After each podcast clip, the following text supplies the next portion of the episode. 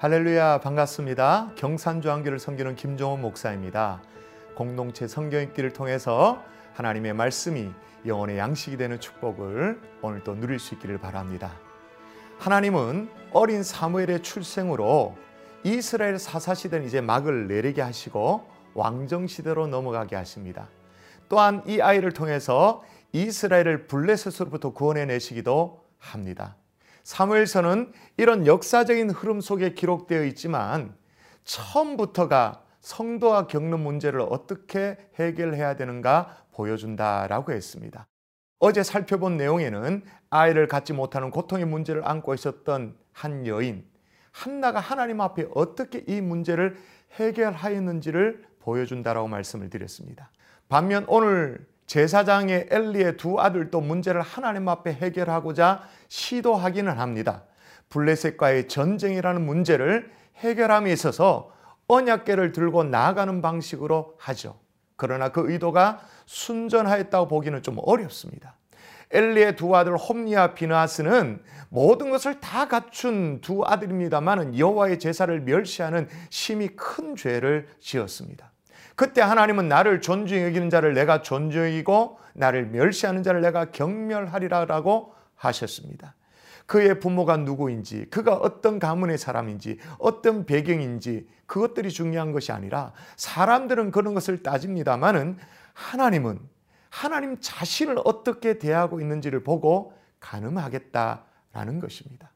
이렇듯 하나님을 이용하고자만 했던 이들은 전쟁에서 패하게 됩니다. 하나님이 언약계를 들고 나가기는 했습니다만 언약계는 블레셋에 빼앗기고 앞서 예언된 대로 내 두 아들 홈니와 비나스가 한날에 죽으리니 그 둘이 당할 그 일이 내게 표징이 되리라고 말씀하신 그대로 엘리의 두 아들은 블레셋과의 전쟁에서 전사하게 됩니다.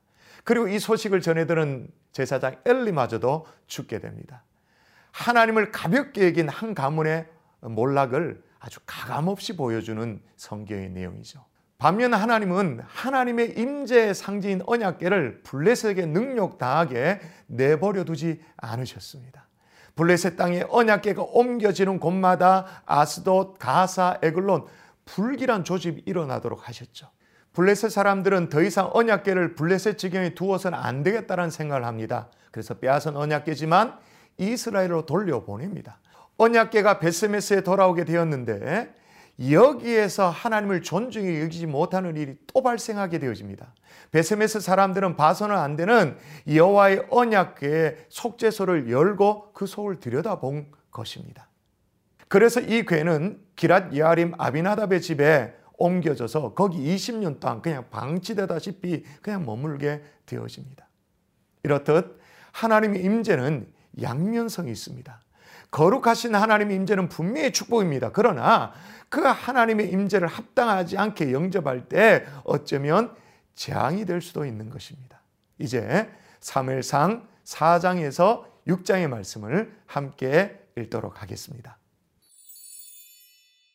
제 4장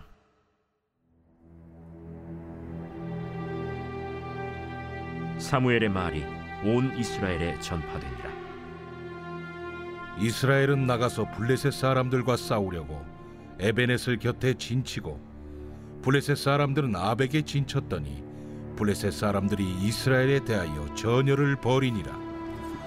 그 둘이 싸우다가 이스라엘 블레셋 사람들 앞에서 패하여 그들에게 전쟁에서 죽임을 당한 군사가 4천 명 가량이라.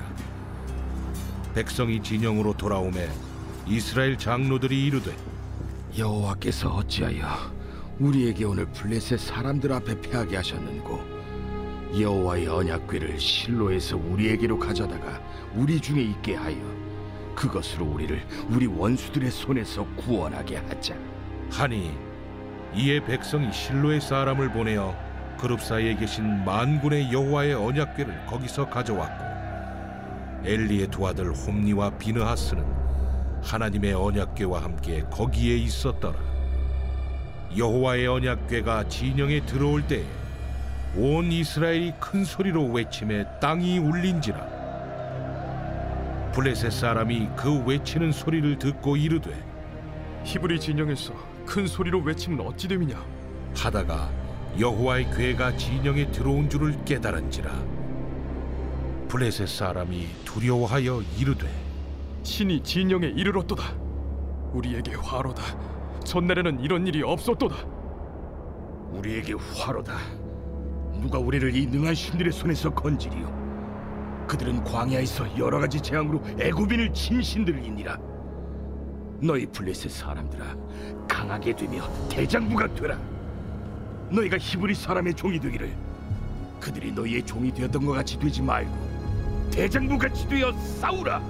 하고 블레셋 사람들이 쳤더니 이스라엘이 패하여 각기 장막으로 도망하였고 살육이 심히 커서 이스라엘 보병에 엎드러진 자가 3만 명이었으며 하나님의 괴는 빼앗겼고 엘리의 두 아들 홈니와 비느하스는 죽임을 당하였더라. 당일에 어떤 베냐민 사람이 진영에서 달려나와 자기의 옷을 찢고 자기의 머리에 티끌을 덮어 쓰고 실로에 이르니라. 그가 이를 때는 엘리가 길 옆 자기의 의자에 앉아 기다리며 그의 마음이 하나님의 괴로 말미암아 떨릴 즈음이라 그 사람이 성읍에 들어오며 알림에 온 성읍이 부르짖는지라 엘리가 그 부르짖는 소리를 듣고 이르되 이 떠드는 소리는 어찌 됨이냐? 그 사람이 빨리 가서 엘리에게 말하니 그때 엘리의 나이가 98세라 그의 눈이 어두워서 보지 못 하더라. 그 사람이 엘리에게 말하되 나는 진중에서 나온 자라. 내가 오늘 진중에서 도망하여 왔나이다. 내 아들아, 일이 어떻게 되었느냐? 이스라엘이 블레셋 사람들 앞에서 도망하였고 백성 중에는 큰 사륙이 있었고 당신의 두 아들 홈니와 비느하스도 죽임을 당하였고 하나님의 괴는 빼앗겼나이다. 하나님의 괴를 말할 때 엘리가 자기 의자에서 뒤로 넘어져 문 곁에서 목이 부러져 죽었으니 나이가 많고 비대한 까닭이라. 그가 이스라엘의 사사가 된 지 40년이었더라. 그의 며느리인 비느하스의 아내가 임신하여 해산 때가 가까웠더니 하나님의 괴를 빼앗긴 것과 그의 시아버지와 남편이 죽은 소식을 듣고 갑자기 아파서 몸을 굽으려 해산하고 죽어갈 때 곁에 서 있던 여인들이 그에게 이르되 두려워하지 말라. 내가 아들을 낳았다. 하되 그가 대답하지도 아니하며 관념하지도 아니하고 이르기를 영광이 이스라엘에서 떠났다. 하고 아이 이름을 이가보시라 하였으니 하나님의 괴가 빼앗겼고 그의 시아버지와 남편이 죽었기 때문이며 또 이르기를 하나님의 괴를 빼앗겼으므로 영광이 이스라엘에서 떠났다. 하였더라.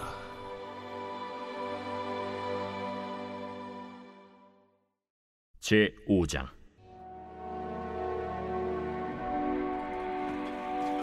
블레셋 사람들이 하나님의 괴를 빼앗아 가지고 에베네셀에서부터 아스돗에 이르니라. 블레셋 사람들이 하나님의 괴를 가지고 다곤의 신전에 들어가서 다곤 곁에 두었더니 아스돗 사람들이 이튿날 일찍이 일어나 본즉 다곤이 여호와의 괴 앞에서 엎드려져 그 얼굴이 땅에 닿았는지라. 그들이 다곤을 일으켜 다시 그 자리에 세웠더니 그 이튿날 아침에 그들이 일찍이 일어나 본즉 다곤이 여호와의 괴 앞에서 또다시 엎드려져 얼굴이 땅에 닿았고 그 머리와 두 손목은 끊어져 문지방에 있고 다곤의 몸뚱이만 남았더라. 그러므로 다곤의 제사장들이나 다곤의 신전에 들어가는 자는 오늘까지 아스돗에 있는 다곤의 문지방을 밟지 아니하더라 여호와의 손이 아스돗 사람에게 엄중히 더하사 독한 종기의 재앙으로 아스돗과 그 지역을 쳐서 망하게 하니 아스돗 사람들이 이를 보고 이르되 이스라엘 신의 괴를 우리와 함께 있지 못하게 할지라. 그의 손이 우리와 우리 신 다곤을 친다. 하고 이에 사람을 보내어 블레셋 사람들의 모든 방백을 모으고 이르되 우리가 이스라엘 신의 괴를 어찌하랴? 그들이 대답하되 이스라엘 신의 괴를 가드로 옮겨가라. 이스라엘 신의 괴를 옮겨갔더니 그것을 옮겨간 후에 여호와의 손이 심히 큰 환난을 그 성읍에 더하사 성읍 사람들의 작은 자와 큰 자를 다 쳐서 독한 종기가 나게 하신지라 이에 그들이 하나님의 괴를 에그론으로 보내니라 하나님의 괴가 에그론에 이른즉 에그론 사람이 부르짖어 이르되 그들이 이스라엘 신의 괴를 우리에게로 가져다가 우리와 우리 백성을 죽이려 한다. 하고 이에 사람을 보내어 블레셋 모든 방백을 모으고 이르되 이스라엘 신의 괴를 보내어 그 있던 곳으로 돌아가게 하고 우리와 우리 백성이 죽임 당함을 면하게 하자. 이는 온 성읍이 사망의 환난을 당함이라. 거기서 하나님의 손이 엄중하심으로 죽지 아니한 사람들은 독한 종기로 치심을 당해 성읍의 부르짖음이 하늘에 사무쳤더라. 제 6장.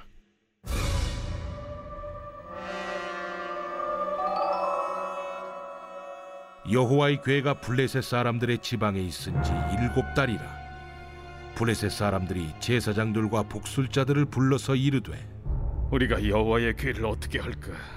그것을 어떻게 그 있던 곳으로 보낼 것인지 우리에게 가르치래.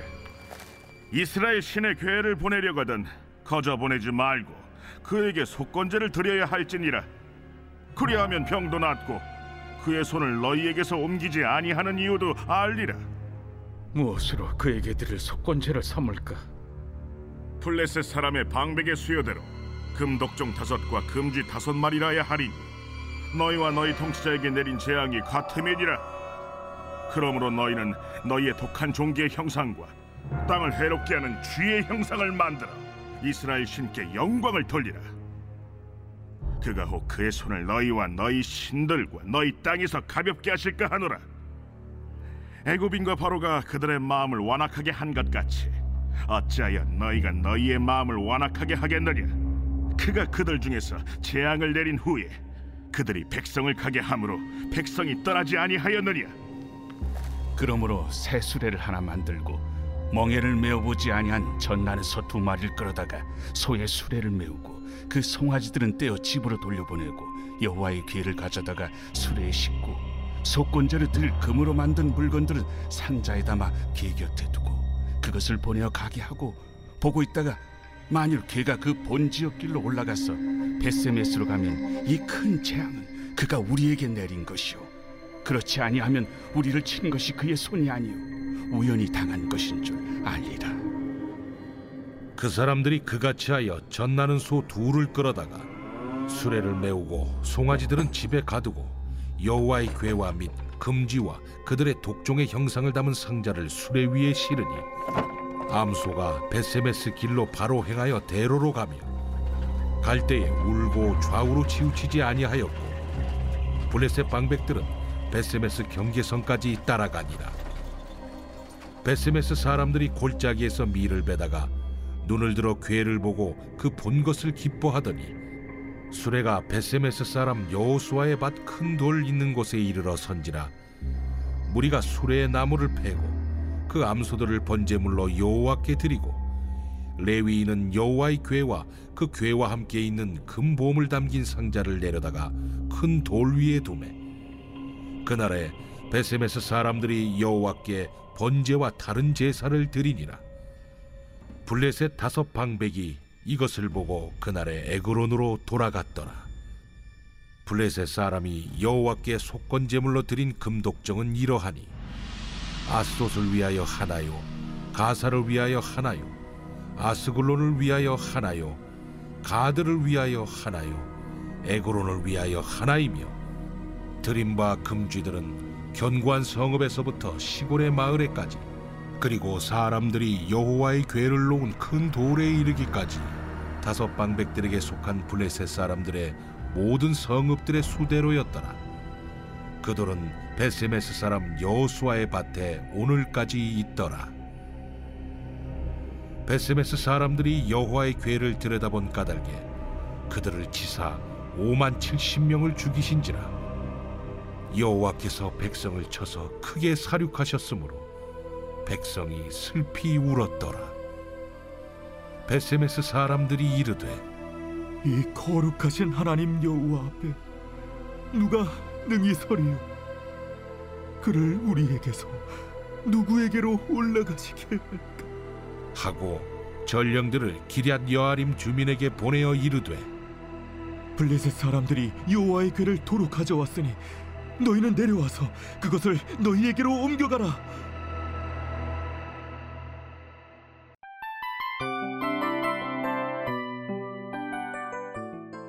이 프로그램은 청취자 여러분의 소중한 후원으로 제작됩니다.